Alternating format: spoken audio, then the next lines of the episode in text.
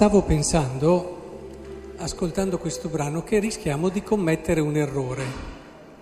Cioè noi diamo per scontato tanto, troppo.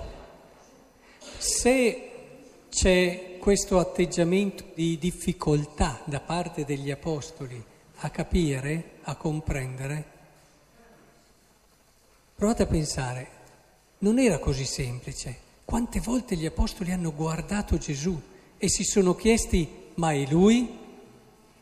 Noi diamo tutto per scontato, pensiamo già a Pietro che fa la sua professione di fede e poi dopo pensiamo che questa professione di fede sia già risolutiva, non lo è affatto. Abbiamo visto che dopo aver fatto questa meravigliosa professione di fede lo rinnega in modo clamoroso tre volte.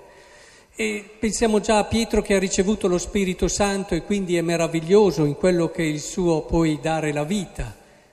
Torniamo, torniamo indietro, torniamo a quei momenti lì, a quei momenti dove guardavano, guardavano Gesù e cercavano di capire se era proprio lui. Sì, li aveva colpiti, li aveva conquistati, avevano lasciato e avevano cominciato a seguirlo, ma se uno è un po' pratico di queste genere di cose, sa che eh, si ripropone spesso, si rinnova spesso nelle persone eh, la domanda del perché delle scelte. Bene, allora ci troviamo gli apostoli qui che cercano di capire se davvero è lui e che facessero fatica, lo vediamo che li porta sul monte, gli fa vedere quella bellezza, quella gloria che gli appartiene e che di di, di solito non vedevano. In più deve anche intervenire il padre per confermare questo è il figlio mio. Cioè c'era proprio una difficoltà di fondo. Ecco, la festa della trasfigurazione la possiamo vivere bene nella misura in cui entriamo in questa fatica, in questa difficoltà di conoscere e di incontrare Cristo. Perché Noi, se cerchiamo Cristo, tante volte pensiamo alla cosa strana. Andiamo a pensare al miracolo, andiamo a pensare a quel luogo particolare, a quel momento dove nella preghiera io mi estraneo e quindi esco dalla realtà. Quando pensiamo a Dio, quando pensiamo a Cristo, noi corriamo là. Ma il mistero della trasfigurazione non ci dice questo. Il mistero della trasfigurazione ci dice guarda che è proprio lì dove tu fai fatica, dove continuamente ti chiedi se è vero, dove continuamente ti chiedi se c'è Dio, è lì che si nasconde la più vera e la più grande bellezza, la più vera e la più grande bontà. C'è il senso di tutto, devi avere il coraggio di entrare nella trama delle vicende quotidiane e di starci dentro. Non mi stancherò mai di ripetervi che la nostra religione non è per niente esoterica. dico, sì, lo sappiamo, sì, però quante forme di spiritualità risentono di questa impostazione? Cioè evadiamo, cioè stacchiamo, ci vogliono questi momenti, ma ci vogliono perché noi possiamo tornare dal monte giù, infatti è così che va il brano della trasfigurazione, loro volevano star su.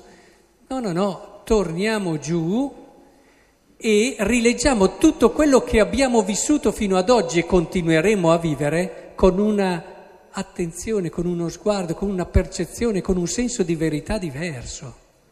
E allora le normali vicende, un'attenzione, una semplice, le persone che ci sono accanto, io vedo una persona, vedo un ragazzo, ma che mistero di bellezza c'è ma non solo perché è piccola e allora mi intenerisce, ma io mi rendo conto di che potere di bellezza, di grandezza e di bellezza c'è lì, che potenziale uomo straordinario c'era chiuso in questo ragazzo, che, poten- che figlio di Dio reale, ma potenziale santo c'è, che ha già ricevuto nel battesimo questa santità e che la può sviluppare e mantenere.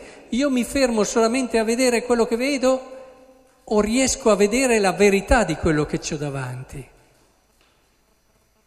La trasfigurazione mi aiuta a fare questo. Vedo la persona che mi sta di fianco, mi fermo solamente. Io penso a un genitore che vede suo figlio.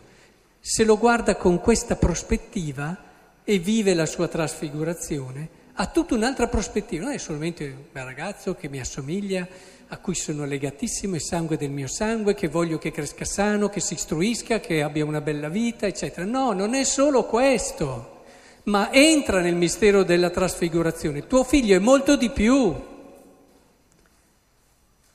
E, ti deve far vedere quello che è il mistero racchiuso in lui, come è successo su quel monte lì. E allora ci rendiamo conto di che respiro, che possibilità, non solo di mio figlio, ma la mia stessa vita, imparo a vederla con una prospettiva e un orizzonte totalmente diverso. Vi rendete conto anche voi allora che eh, la trasfigurazione ci serve perché noi che a volte invece, immaginate gli apostoli che facevano fatica, no? Eh, guarda lì però Gesù C'erano dei momenti in cui Gesù certamente era estremamente, era troppo uomo e metteva in difficoltà. E aveva delle cose troppo umane per una... E, e noi lo facciamo con le persone che ci sono di fianco, con i limiti, con i difetti, con i nostri limiti, con i nostri difetti. Non ci pensiamo che dentro di noi ci possa essere un mistero così grande, ma perché ci guardiamo, ci conosciamo, sappiamo quello che siamo, di che pasta siamo fatti. La trasfigurazione vuole aiutarsi a dire no, cerca meglio, metti in ascolto di più, vai oltre a quello che ti appare e scoprirai davvero un capolavoro che c'è dentro di te e che l'ha fatto Dio e che il peccato non può rovinare. Certo, può insabbiarlo, può oscurare il nostro modo di vedere, ma nel momento in cui tu ti rendi conto puoi rialzarti subito e ritroverai tutte le forze, le potenzialità e le possibilità che il peccato ti ha tolto. È questo che vorrei che comprendessimo. La solennità della trasfigurazione è la solennità non solo della bellezza di Dio, ma della bellezza che c'è dentro di noi e che si nasconde in tanti nostri limiti e tante nostre fragilità. Abbiamo questo bel respiro, sappiamo leggere in noi e nelle persone che ci sono affidate questo disegno di Dio. E allora ci accorgeremo che c'è tanta bellezza nel mondo, tanta bellezza nella nostra vita, molto di più di quanto adesso non immaginiamo.